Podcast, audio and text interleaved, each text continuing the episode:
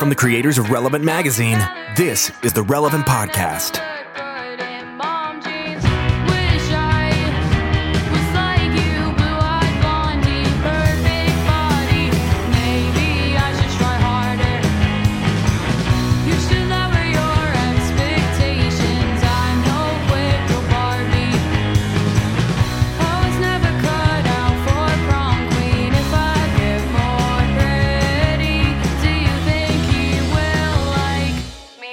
It's Friday, December 6, 2019. You're listening to the Relevant Podcast. I'm your host, Tyler Huckabee. I'm here in Nashville, Tennessee. And out there on the ones and twos, keeping us on the rails today is not our illustrious producer, Chandler Strang. It is our illustrious producer 2.0, new and improved. That's my friend, Clark Flippo. How you doing, Clark? Greetings. And out there in Loveland, Virginia, getting into the Christmas spirit today is our friend Jesse Carey. Hello. I'm pretty excited for today's show. Speaking of the Christmas spirit, Tyler, I don't want to jump too far ahead because I know you have to introduce a guest, but I had the privilege of putting together a very exciting game. Can I tease that out for later in the show?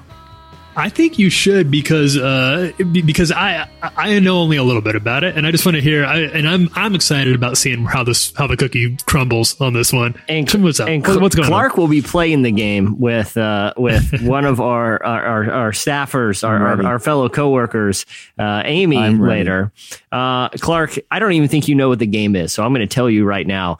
And there's no cheating, no looking at your phone or anything between now and when we start. The game is, I'm in the Christmas spirit, and the game is called Not in Our Lifetime. And the premise is, you guys watch Lifetime Christmas movies. Who doesn't? They're incredible. So I will read the title of a film and a brief synopsis and tell you who stars in it.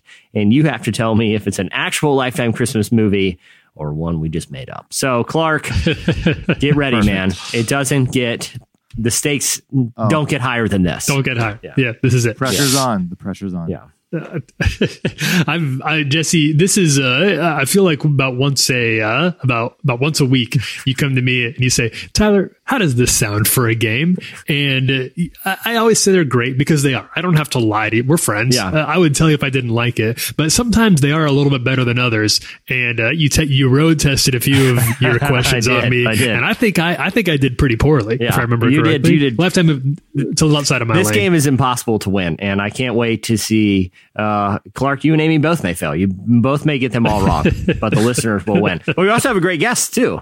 I'm really excited about this one. Our friend Brooke Ligertwood is back with us. First time we've talked to Brooke in a little while. She's here to talk to us about the new album from Hillsong Worship. It's called Awake. So we got that. We got a game. We got a lot to get to today. So let's get to it. We're going to take a quick break. When we come back, we're going to be doing some Hot List.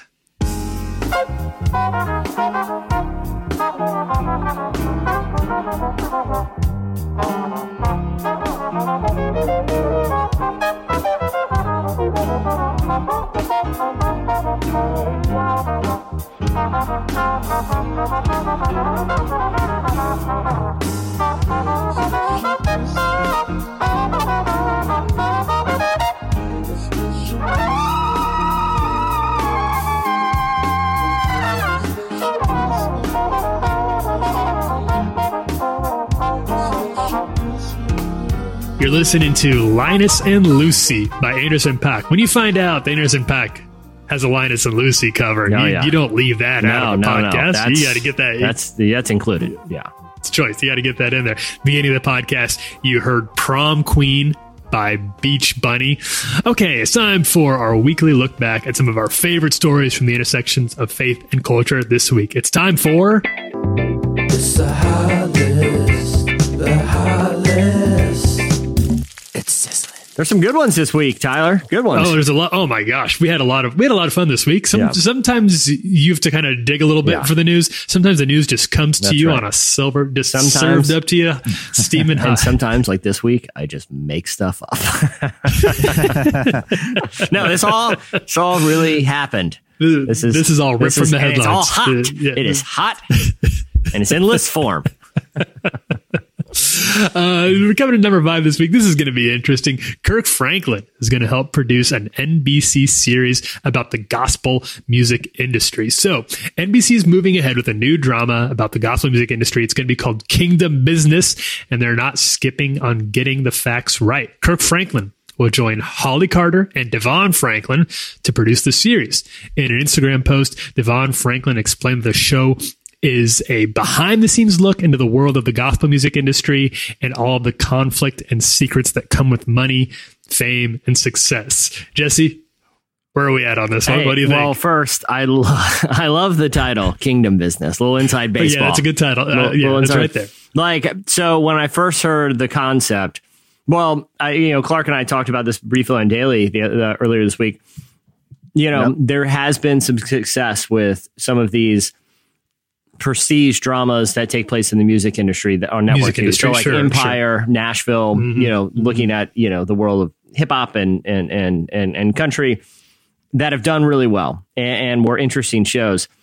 I like that this one is being made and produced by people who are Christians, who don't seem to be overly cynical about faith or gospel music. But true. That log line that you read that Devon Franklin shared from I think it was from Deadline, who initially kind of posted the release, is, conflict, secrets, that come with money, fame, and success. Sounds a little seedy. It sounds very seedy. And that's kind of the fun of some of these other music industry shows, is there is a lot of drama, but this is Kingdom Business, man. This is gospel. And right. Kirk Franklin, obviously we're big fans of, but Devon Franklin isn't really known for edgy content. He's been That's on true. Our show before, he's written the least edgy content available. Yeah. I mean, he's done, some of the movies that he's produced are, I feel like they're higher quality sort of faith-based films. I feel like he's got a pretty good eye for interesting stories to tell,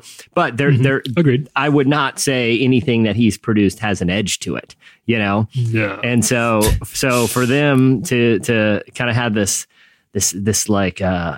intrigue, behind the scenes intrigue of the gospel music industry, it's an interesting approach.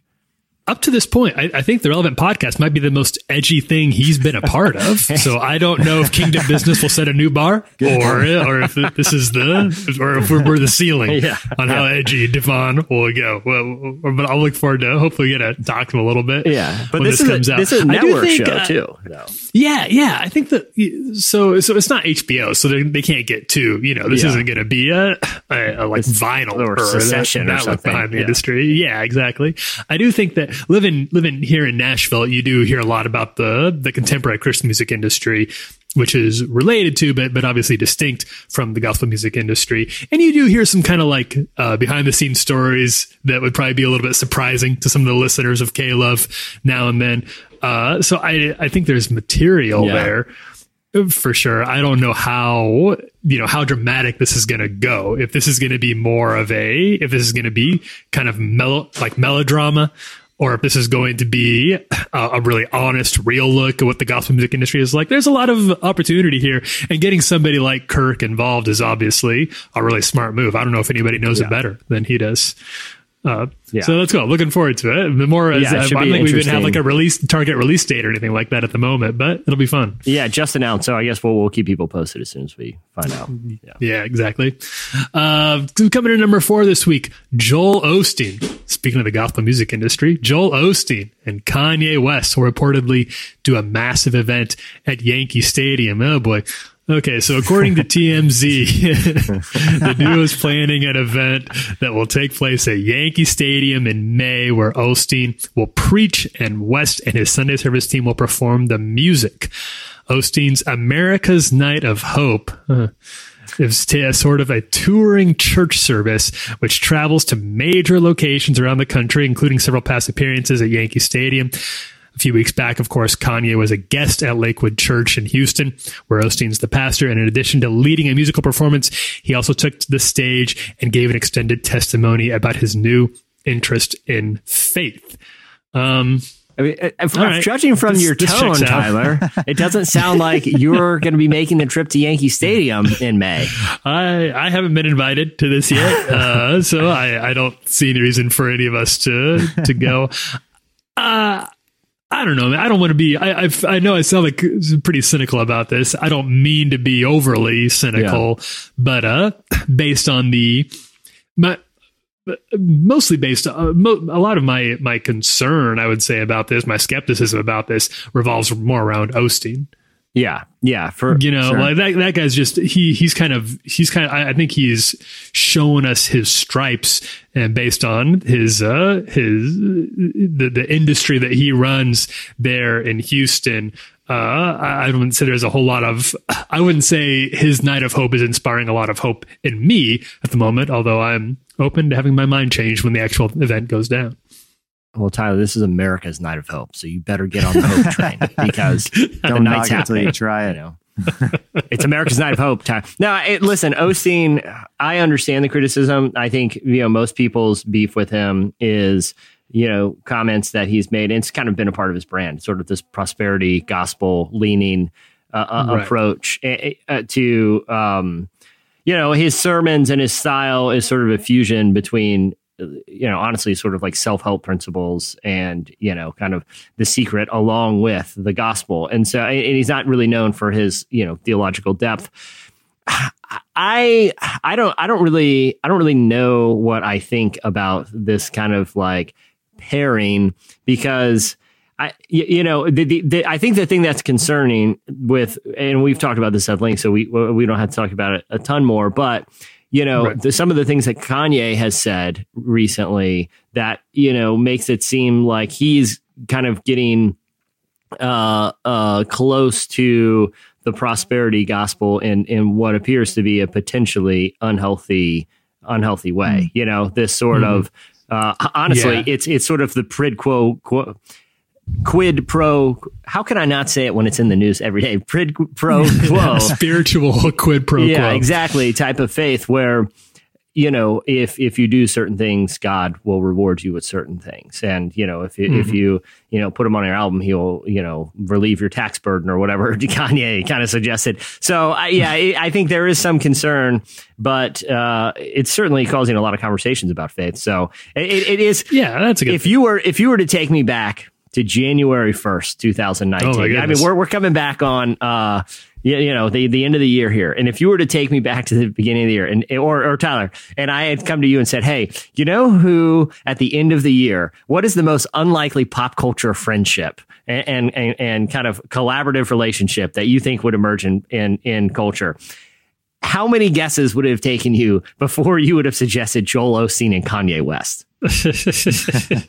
I would have exhausted my list, my Rolodex of celebrity names that I got in my mind before I got to this one for sure. And I do think that there's, we've reported on Kanye West having interactions with. He's reached out to, we're aware of Jerry Falwell Jr., Liberty University, want to do a Sunday service situation up there. Franklin Graham reached out to about maybe getting involved and doing some hurricane relief. And now obviously have done a few different collaborations with Joel Osteen. And these are all varying degrees of good feelings about good vibes about all these guys, let's say. Very diplomatic of you. Yeah. Especially when there's so many, really excellent people who I would love to see who could really use the sort of attention that a name like Kanye could bring to their ministry, their church, and who are doing some really, really cool work. We try to talk about these people a lot, and a lot of them we've been very fortunate to host on this show. It's just a shame that this interest in faith that he has had, and Jesus is King, has ended up taking him to some people that we have many times over the years on this show expressed a lot of, I think, justified skepticism about and concern. But hopefully, if it ends up being a good thing for the people who attend, then more power to him. I sure hope it does. I know I'll be there, front row, Yankee Stadium. So. Get my best life on now. My best life now. Coming in at number 3 this week. I'm excited about this. The WeWork movie you knew was coming. It's finally happening. All right. So no sooner have the fortunes of WeWork plummeted off the cliff of late capitalism pipe dreams and into the icy depths of reality than Hollywood smelled an opportunity. Charles Randolph, who won an Oscar for The Big Short and wrote the hotly anticipated Fox News sex scandal drama Bombshell, will handle the scripting duties, which will focus on WeWork's founder and former CEO, Adam Neumann. Neumann was hailed as an entrepreneurial wonderkind until WeWork's disastrous IPO saw him leave the company he founded. Now, admittedly, he made more money failing at his business than most successful owners could ever dream of, and that's part of what makes WeWork's story such a compelling microcosm of the millennial economy. Randolph's script will mostly pull from the reporting of Fast Company senior editor Katrina Brooker, who's reporting on Neumann and his complex relationship with SoftBank CEO Masayoshi Son resulted in the huge investment that helped turn WeWork into a global powerhouse until it wasn't. Now, that's about all we know for the moment, but it looks like studios want to fast track this one because in Hollywood, like in meteoric startups, timing is everything. There we go. So there's a lot of layers to this story. Yeah. And I'm, you know, I've been, you know, consuming a lot of culture coverage that is reflections on the last decade. As you know, we're not only about to close out the year, we're about to close out the decade. And I've been reading the work of a lot of critics. And one of the consensuses I've kind of, observed, and I think it's a fair statement, is that if you had to pick one movie that is the movie of the decade, what I've seen on a lot of lists is The Social Network, which yeah, is of course hard to argue. Yeah, it's incredible. You know, Sorkin wrote the script. It's an incredible movie, but not only that, like the story of Facebook, really, offers a sort of symbolic look at the decade and the generation that kind of came of age in this decade professionally. And, and it also is a movie about not just a business and not just a technical innovation, but it's a movie about how relationships have evolved and how modern relationships, now are, based on these sort of online transactions. And so there's a lot of ideas baked into that movie that served as a bigger picture for where we are culturally when you look back at the decade. So I think WeWork and their story, there's a lot of elements to the story that I feel like can provide that sort of, like you were saying in your description, sort of this like cultural microcosm, I mean, it's about it's a story about hubris. It's a story about optimism. It's a story about, side hustles. It's a story, about investments that are, much larger than a return can ever be expected on. There's just a lot of interesting elements to this story that I feel like isn't just going to provide a look at what happened with WeWork, but hopefully kind of shine a light on a bigger cultural moment that we're in. And it could potentially do, the Social Network really did a lot of work in defining how millennials at the time anyway, operated in relationship to each other and to the internet. I think there's an opportunity for the WeWork story to sort of do the same thing for millennial relationships and maybe Gen Z relationships increasingly to work and money. Which are becoming increasing concerns and obviously have become a lot more. There's been a lot more conversations about those things over the past couple of years. And I think the WeWork story is a really interesting, almost parable of how those things have played out. And just the way that increasingly, not unlike the Fyre Festival story from a few years ago, grifts are becoming more increasingly sort of a norm. And you couldn't call WeWork a grift in the same way that Fyre Festival was, but it's hard not to look at somebody like Adam Neumann, who walks out of a failed IPO, a very, very wealthy man, and not feel like there's some sort of, not get a sense of why a lot of people feel like there's a certain level of unfairness to how this tech economy has played out, at least as far as like Silicon Valley goes. Yeah, for sure. And the other thing too, that I feel like is interesting in this story, is especially when because we're looking at it through even kind of the faith lens, even though there's not a direct faith story here, the idea of WeWork in general, I feel like raises a lot of interesting ideas. Yeah. I mean, so, you know, if for people, if they aren't familiar with WeWork, it's you pay to be able to go work in a co-working space with other professionals who don't work in like a traditional office space, right? Mm-hmm. You know, ultimately, it's the need that it's fulfilling is people's need for community, right? Like, it's people don't want, if they're not, you know, working in an office, you know, the need that they're willing to pay money to have met is they want to be around other people and they want to be around similar people. You know, that's a role that traditionally, if it wasn't met in a traditional workspace, you know, people would go to a place like church for, you know, maybe not in the professional sense, but when they wanted a need for community, you know, that churches a lot of times met that need. Now a place like WeWork has stepped in to provide people with a place to go. Yeah, obviously there are services that they provide that are helpful, you know, if you're working. But at the same time, at the core of it, we is in the name. It's a place that is sort of selling community. And I think that's an interesting aspect of the story too.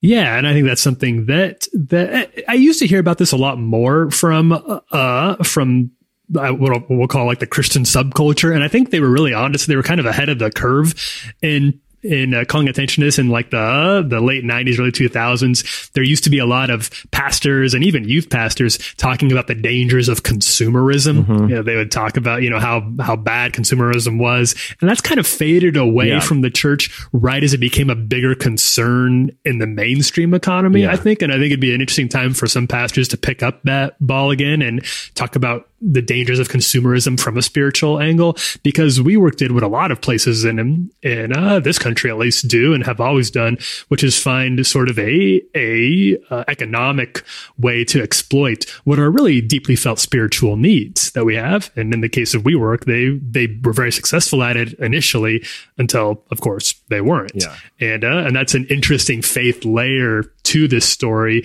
And I think there's a real opportunity for the church to swoop in and say, what WeWork is trying to provide here is something that the church has always, as long as the church has been around, has provided very naturally and organically as part of the promise of Jesus Christ. Yeah, certainly. And that's why I think this movie has such potential, because it's on the subtext is almost as interesting as the text, and the text is very interesting. You know? Yeah, exactly. Exactly. Let's take the subtext to text now. Coming number 2 this week, Netflix's new show Messiah looks at a mysterious miracle-performing religious leader. Not a whole lot of subtlety in this one. So Netflix has released a trailer for its upcoming series Messiah, and it looks like it might cause some interesting conversations and maybe a little bit of controversy too. According to Netflix, the show follows a CIA officer who investigates a charismatic figure whose followers believe that he can perform miracles, and looks at the question, is he a divine entity or a dangerous con artist? However, Mark Burnett and Roma Downey, who along with being serious players in Hollywood are the devout Christians behind the Bible series and the recent remake of Ben-Hur, are among the show's executive producers, so there's reason to believe it will have a particular appeal to Christian audiences. Here's a clip. In a world. He's come out of nowhere and we don't know who he is. What do we know about him? He's leading desperate people. So this is a cult? We don't know who he's associated with. He could be creating an army. Or he could be leading them to their death.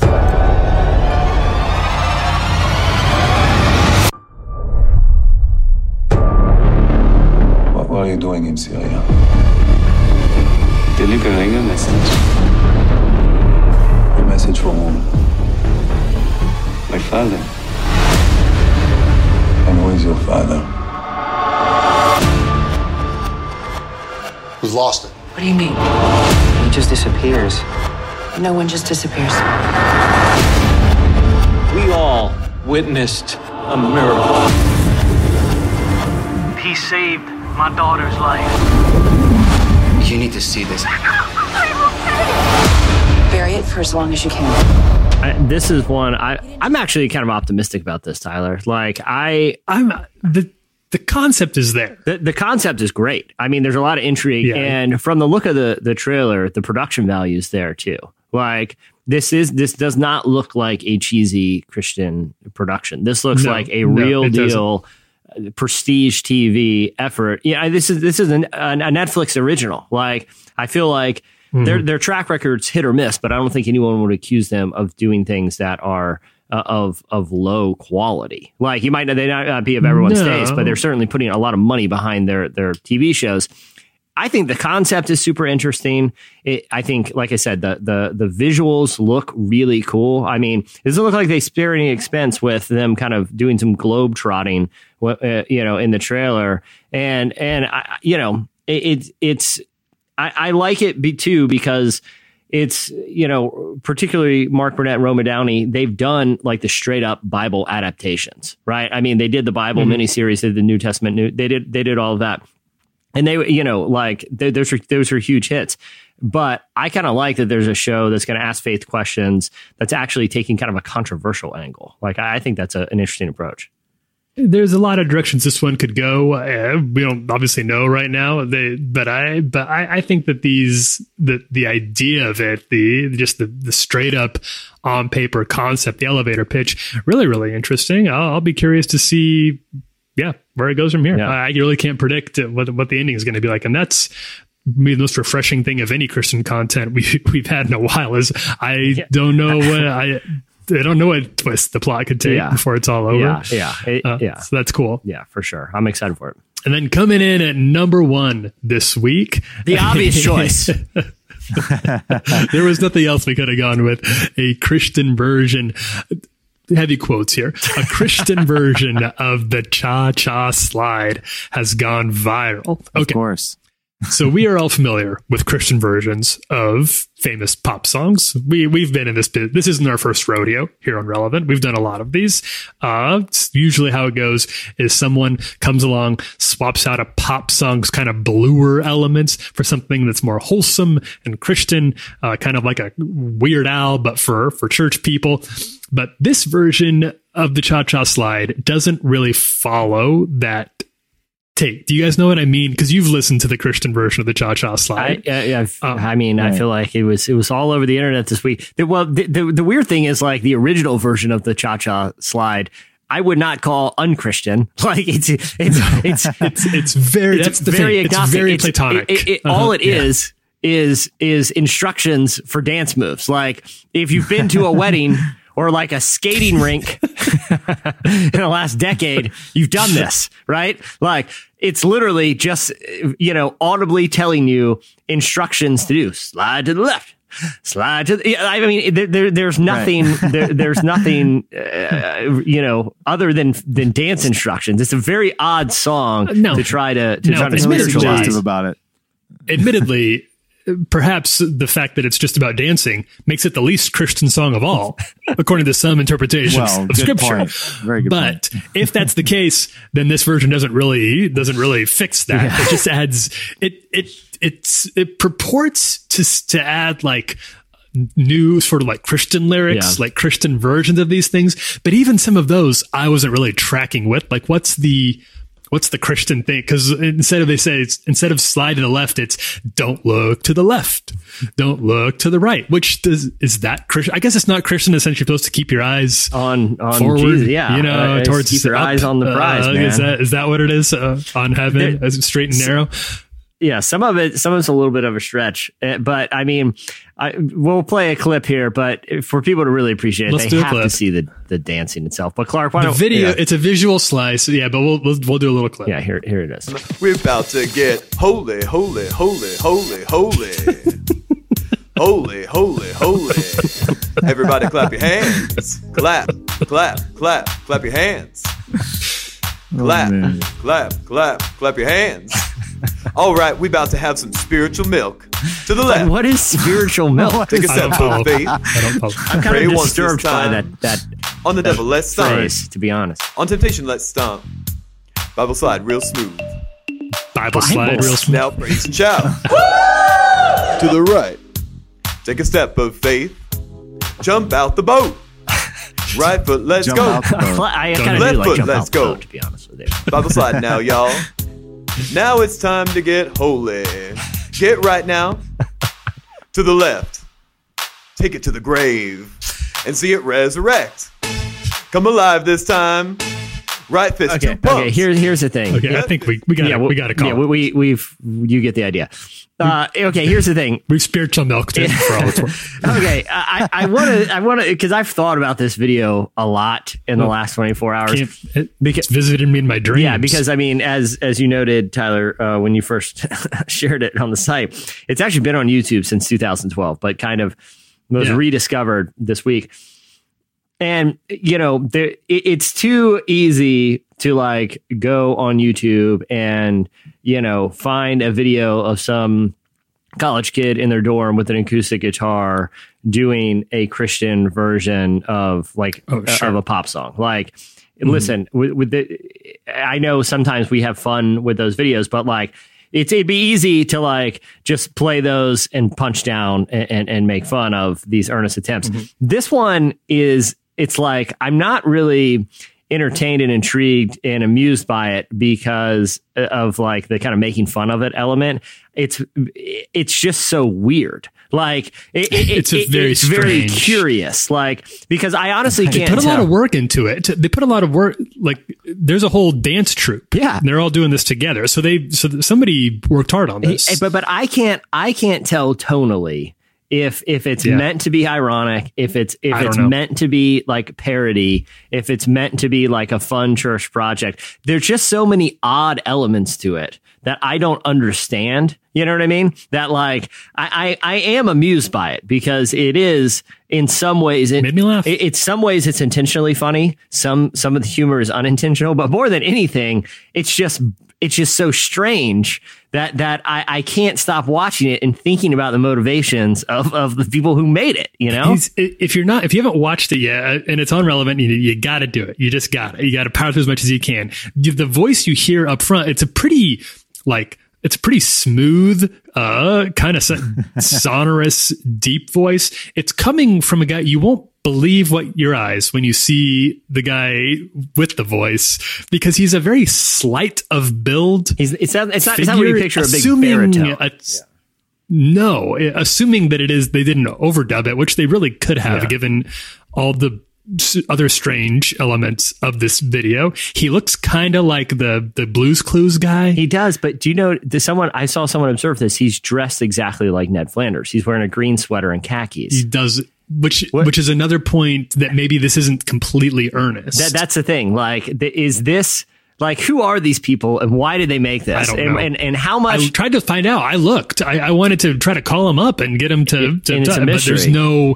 It's a mystery. The other thing too is I was looking at it and it's like I can't tell if that's a real church because there's like stained glass in the background. I don't know. Or I thought the same thing. Or is this like a staged type of, you know, like did someone create like a set of what is supposed to be a church? Like it's amusing, but it's more of like a weird mystery to me, and that's why I'm kind of interested in it. You know, it's I am fascinated by this clip, and I really, when I sat down, because I wrote about it for the site yesterday, and I really didn't know where to begin. There's nothing to say about this song that it doesn't already kind of say itself. Yeah. It's just, you just got to see it. You even hear us struggling to, there's no angle, there's no message. It's just a bizarre piece it's just a weird video. Like either it's just like a very weird church doing like a corny video, or it is like high-minded performance art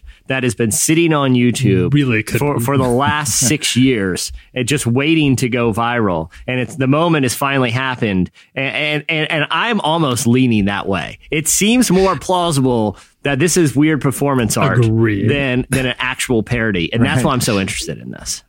There's like 15 people in that video all dancing. Somebody out there listening to this knows one of those people in that video. And if you do, we would love to tell. We're not going to make fun of them. We just want to know what's going on. I just want the backstory. That's all. Just tell the story. So reach out to us. Yeah. All right. And with that, very strange number one, but undeniably the number one story of the week. That'll wrap it up for this week's. It's the high list. The high list. It's sizzling. We're going to take a break. When we come back, Brooke Ligertwood joins us. No longer I who live.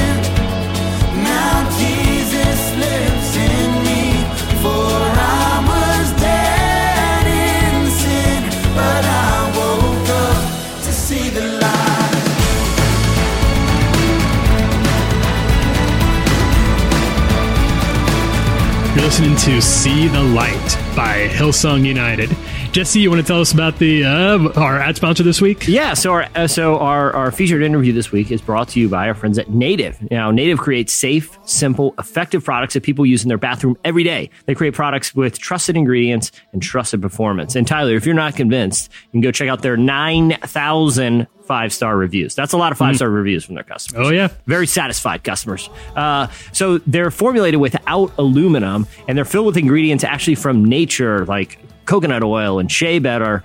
And their formula has simple ingredients that you understand. Like, you know, you literally will understand everything that's in the product that you're putting onto your body. They're never tested on animals, and it's free shipping and free returns in the U.S. So look, man, if you're out there listening, you're like, well, this sounds kind of cool. There's no risk. You can check it out. And if you don't like it for some reason, you can return it for free. They have classic deodorant scents like coconut and vanilla. That's the most popular. Lavender and rose, cucumber, mint. And here's my favorite, Tyler. Got to give it a test run, and I can endorse the eucalyptus and mint. Smelled fresh and natural all day. Very clean. Very clean smelling. Oh, big. I can't wait. Yeah. And also, hey, it also works. Making the switch to aluminum-free deodorant does not mean you have to sacrifice on product performance. Hey, so if you want to check it out, you can get 20% off your first purchase. Go to nativedeodorant.com and use promo code RELEVANT during checkout. Remember, it's 20% off your first purchase at nativedeodorant.com. Use promo code RELEVANT during the checkout. All right, thanks, Jesse. Looking forward to trying that out. Well, Brooke Ligertwood is a singer, songwriter, and helps front Hillsong Worship. Sure, she needs very little introduction around here. Jesse, actually, I believe, recently spoke with Brooke about the group's incredible new album, Awake, and the unique approach that they took to writing this album. Jesse, how'd that conversation go? Oh, it was a really fascinating conversation because, obviously, I feel like Hillsong... Everyone knows Hillsong. Everyone knows songs from Hillsong Worship. But I was kind of interested in like what their approach is when they're sitting down to write a new album, because they've written so many that have really kind of shaped modern evangelical music for a long time. And, it was really interesting to hear Brooke explain how they were really kind of reliant on God and the church there at Hillsong to kind of craft the direction. Like, this is a very a communal type of approach to creating something, because it wasn't just like, hey, what's our next thing going to be? It's like, what does God want to do through the Big C Church, and how can we capture that in music form and provide these songs to the Big C Church? And here's how Brooke explained it. We started pre-production in February of this year, the first week of February, and that happened to be the week before our church does a thing every year, as many churches do, I'm sure, called Vision Sunday, where our pastors kind of set forth, kind of prophesy over our church really, and kind of set forth the vision for the year. And so we had our first week of pre-production, and we were sitting in a bunch of us, Joel Houston, Reuben Morgan, Bed Fielding, Aiden King, myself, were sitting in a room, and we started by, listening to the songs that people were bringing to the table. And we started to notice a thread coming through some of the songs, which ended up being kind of even more so as the weeks unfolded. But just even in that initial week, it became clear that kind of God was really saying something around this theme of waking and rising and kind of and coming alive. And then our Vision Sunday service that weekend happened at church, and I just sat there crying through the whole thing, as basically all of the language that I was hearing in these songs was being kind of spoken as a statement to the church by our senior pastors, Brian and Bobby Houston, and it just kind of felt like, okay, this is something that you're saying, God, not just through us and these songs, but through kind of our movement with Hillsong. And then a few months later, Hillsong United put out their album People, and we thought, well, what is revival if it's not people awake? And so kind of it became clear that Awake needed to be the name of the record. So really it's kind of, I guess, one part of a statement that kind of we're kind of prophesying over the greater church, I think, this year and beyond. Taking that approach, Tyler, I couldn't help but think about like the legacy of worship in the history of the church, particularly as Brooke was talking about, you know, the theme of awakening, a revival. Yeah, yeah. And it was really, you know, it made me think about the role that music has played in revivals throughout history. And I kind of wanted to get her thoughts on kind of, you know, that legacy and how, you know, the theme of awaken and being awake, which is the title of the album, you know, weaves into not only, you know, worship, but also what God is doing in the church throughout history. And here's how she explained it. I think that God uses, well, God, the Holy Spirit uses every form of engagement with Him to awaken us and to restore us and to kind of bring us to our senses, and that we're our spiritual senses in terms of who He is and what He's doing on the earth today. And prayer and worship have always been a huge part of revivals across the earth. Over the last few centuries and prior to that. And there's actually a song on the record which was written around doxology, which people who are, you know, have grown up in churches who think that would know.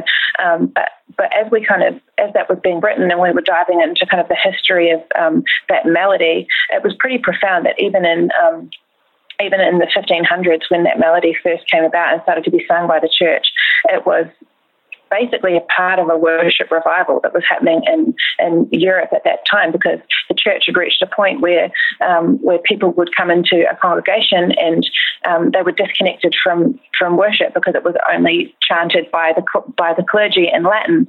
And in response to this, John Calvin started speaking about and teaching that worship should be available for people to be able to come and bring a song, bring praise to God in their everyday language. And the Genevan Psalter was put together as a result of that teaching, and that melody to doxology was part of that.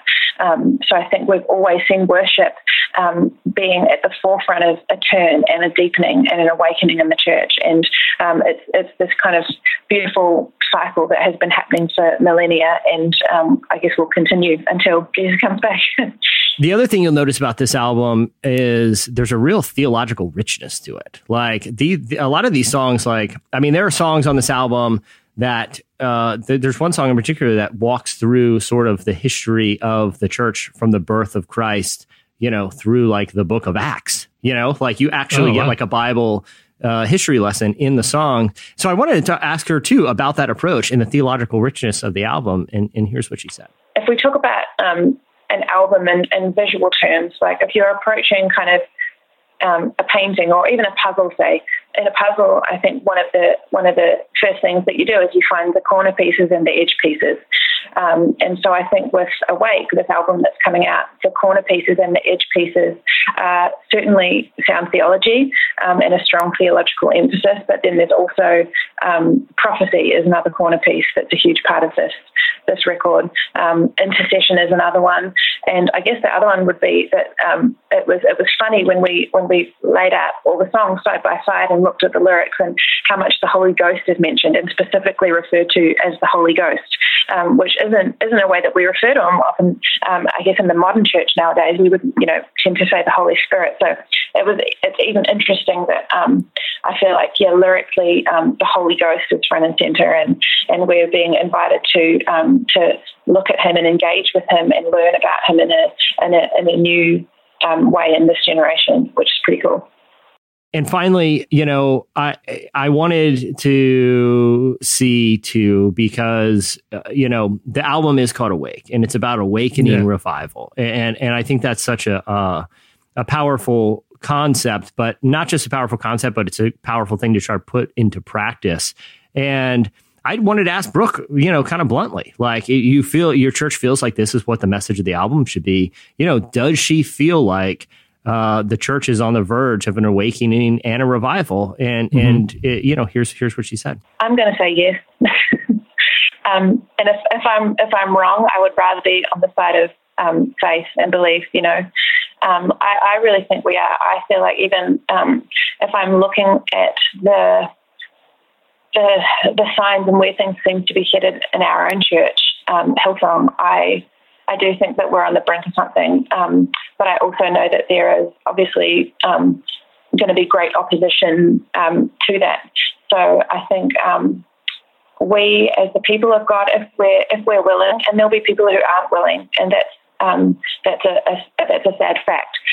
But for those who are willing to awake into what God is doing right now and what He wants to do, I think it means there's a battle ahead of us. There's a battle on right now, and it also means that we have to be.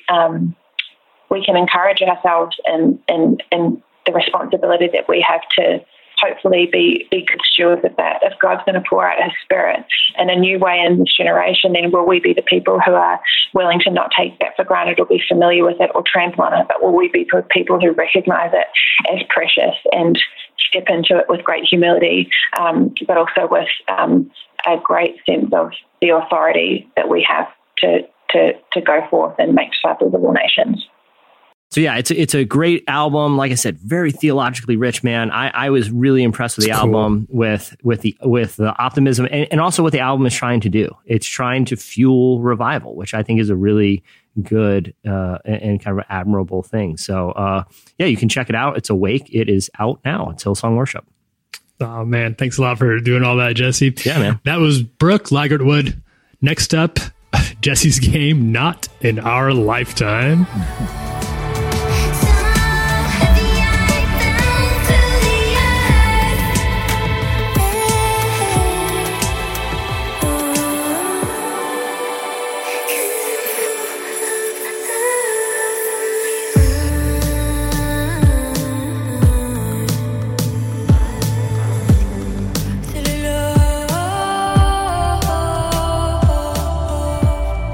You're listening to So Heavy I Fell Through the Earth by Grimes. I think I helped inspire that one post-Thanksgiving. Hey-o! You still got it. You hear that, Kara? Folks. I had some turkey. I had that pumpkin pie. Round two, please. I kid. Sorry, I'm sorry. That was unnecessarily mean of your Jesse. But I had some gravy. Am I right, guys? Pass that stuffing. That was so. Oh, me and Grimes must have hit the same Thanksgiving feast. I didn't realize Grimes showed up to my Thanksgiving. Yeah. She was an old. I thought her and Elon were doing their thing this year. She's Elon Musk's girlfriend, right? Grimes. She was. Yeah. I think that's over. No. Well.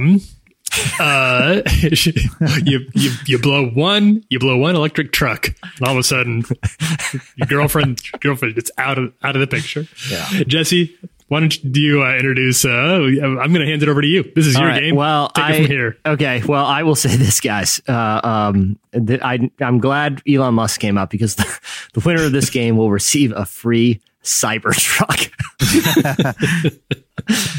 Don't hold me to that. Tyler will be providing the Cybertruck. All right. So I'm very excited to play this game today. It's called Not in Our Lifetime. And I've been fascinated with Lifetime Christmas movies. When I'm ever channel surfing and I see one, I can't look away. They're so insane. And they follow such funny formulas. And they just, they keep cranking them out every year. And they also bring in, performers and actors who I honestly forgot about. And that's kind of the fun too.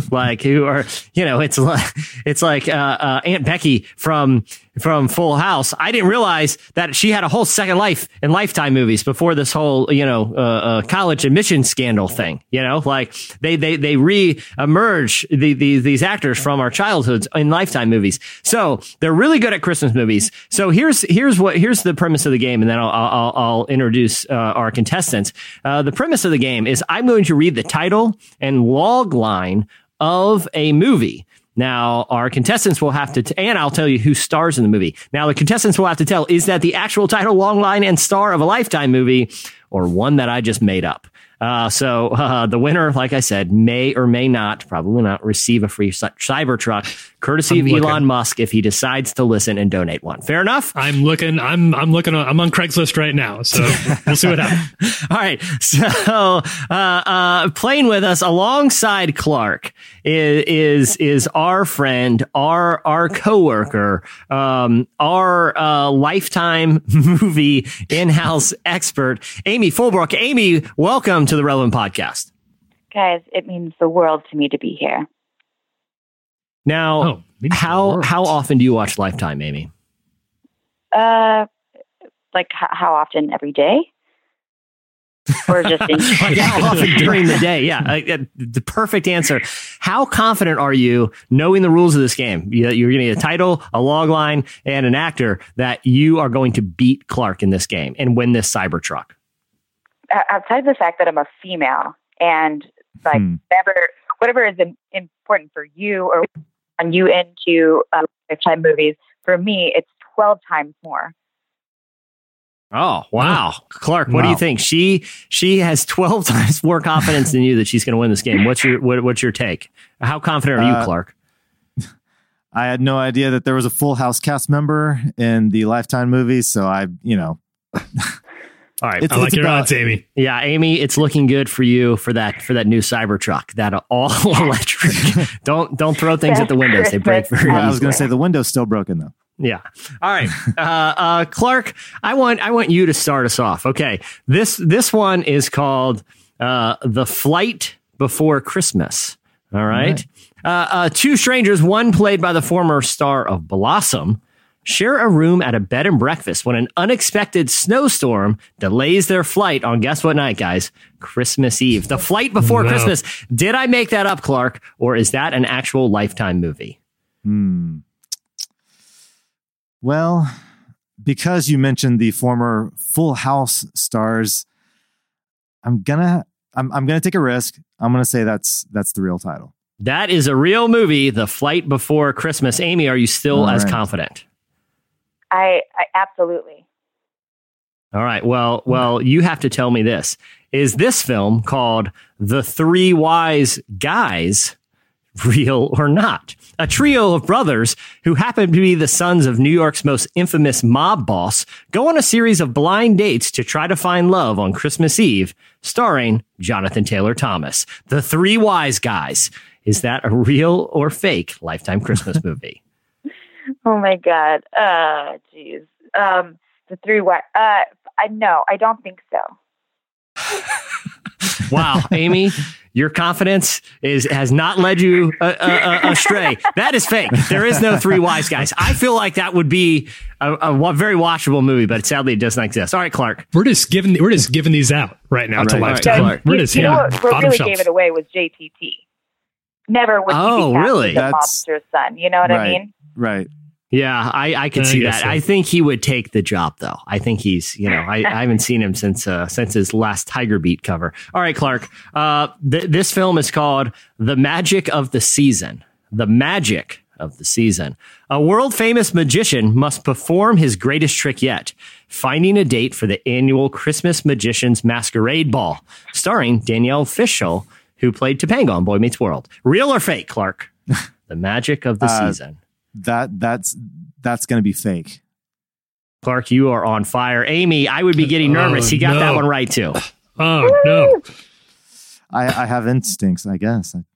They're both doing better than I was doing yesterday when you were testing this one out on me, Jesse. All right, Amy. I hope he's 2 for 2. Okay, this one, Amy, is called The Christmas Consultant. The Christmas Consultant. A workaholic mother hires a popular consultant, played by David Hasselhoff, to get her family through the holidays all in one piece.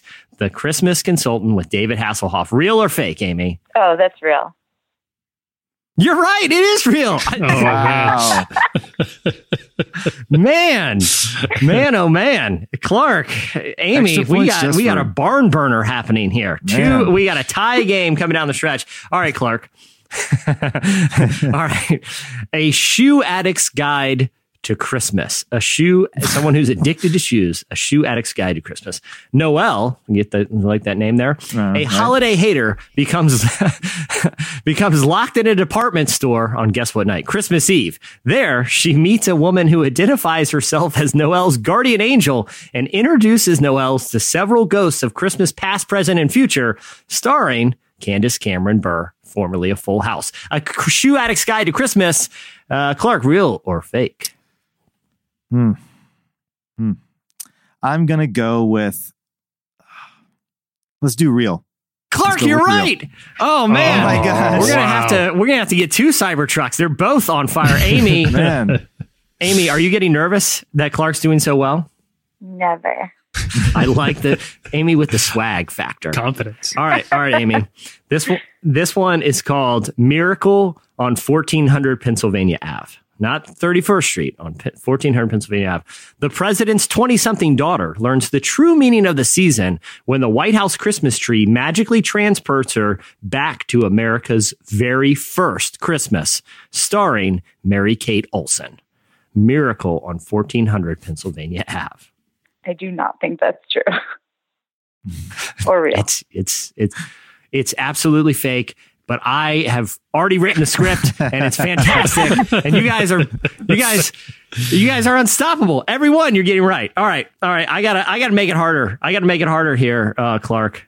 I don't feel confident about you coming down the stretch here. Okay. All right, Clark. Let's see how we go. Let's see how you do on this one. This one's called Christmas on the Bayou.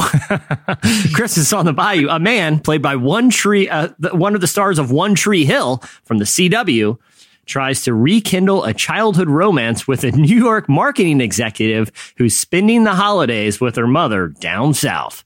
Christmas on the Bayou. Real or fake? Let's go with real.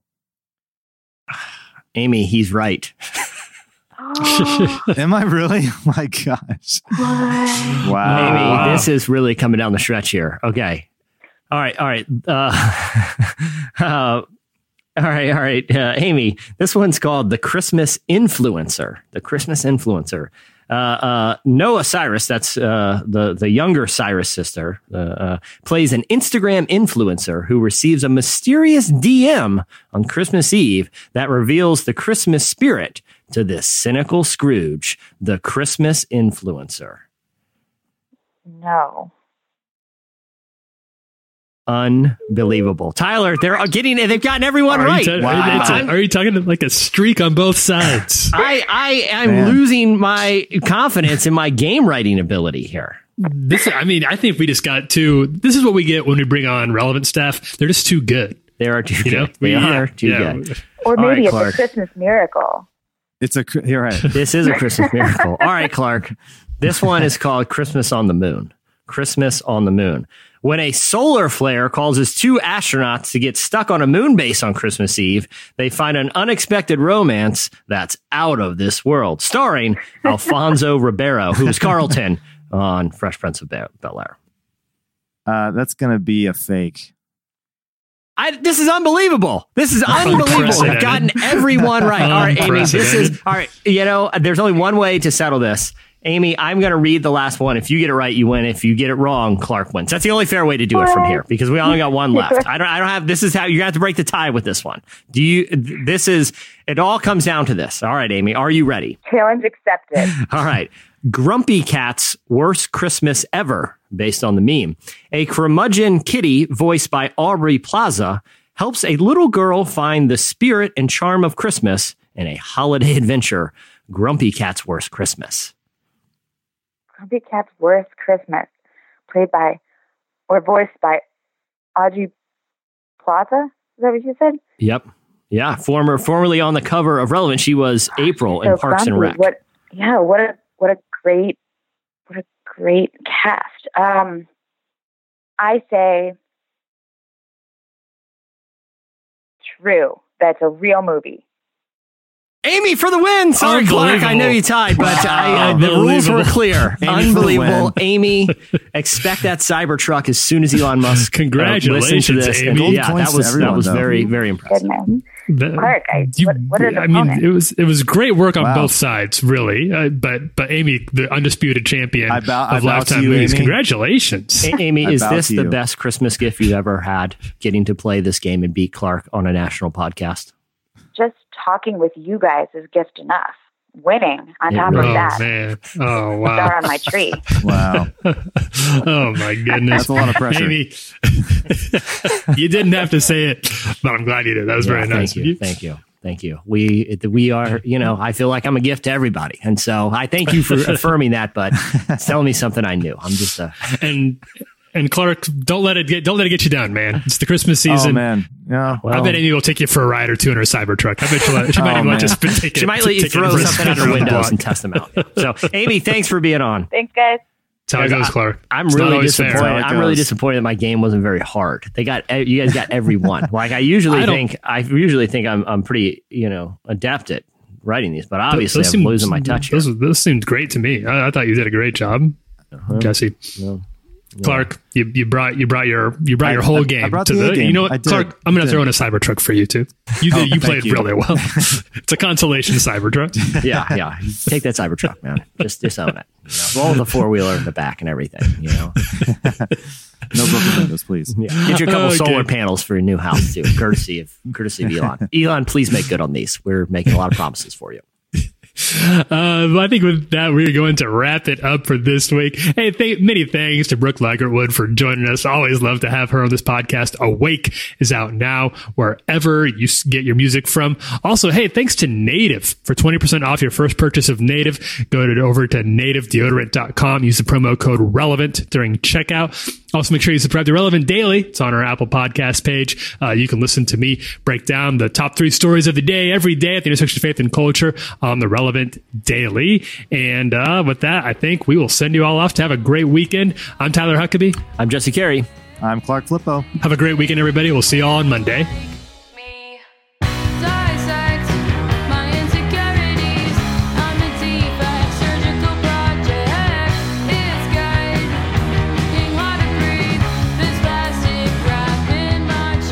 Thank you for listening to the Relevant Podcast.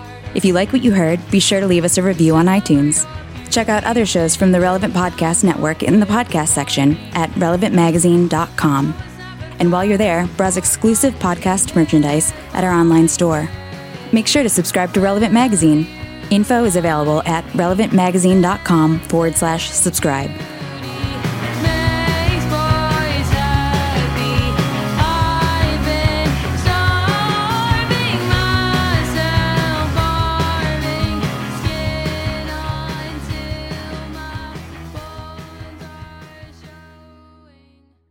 Now, my best life now. Relevant Podcast Network.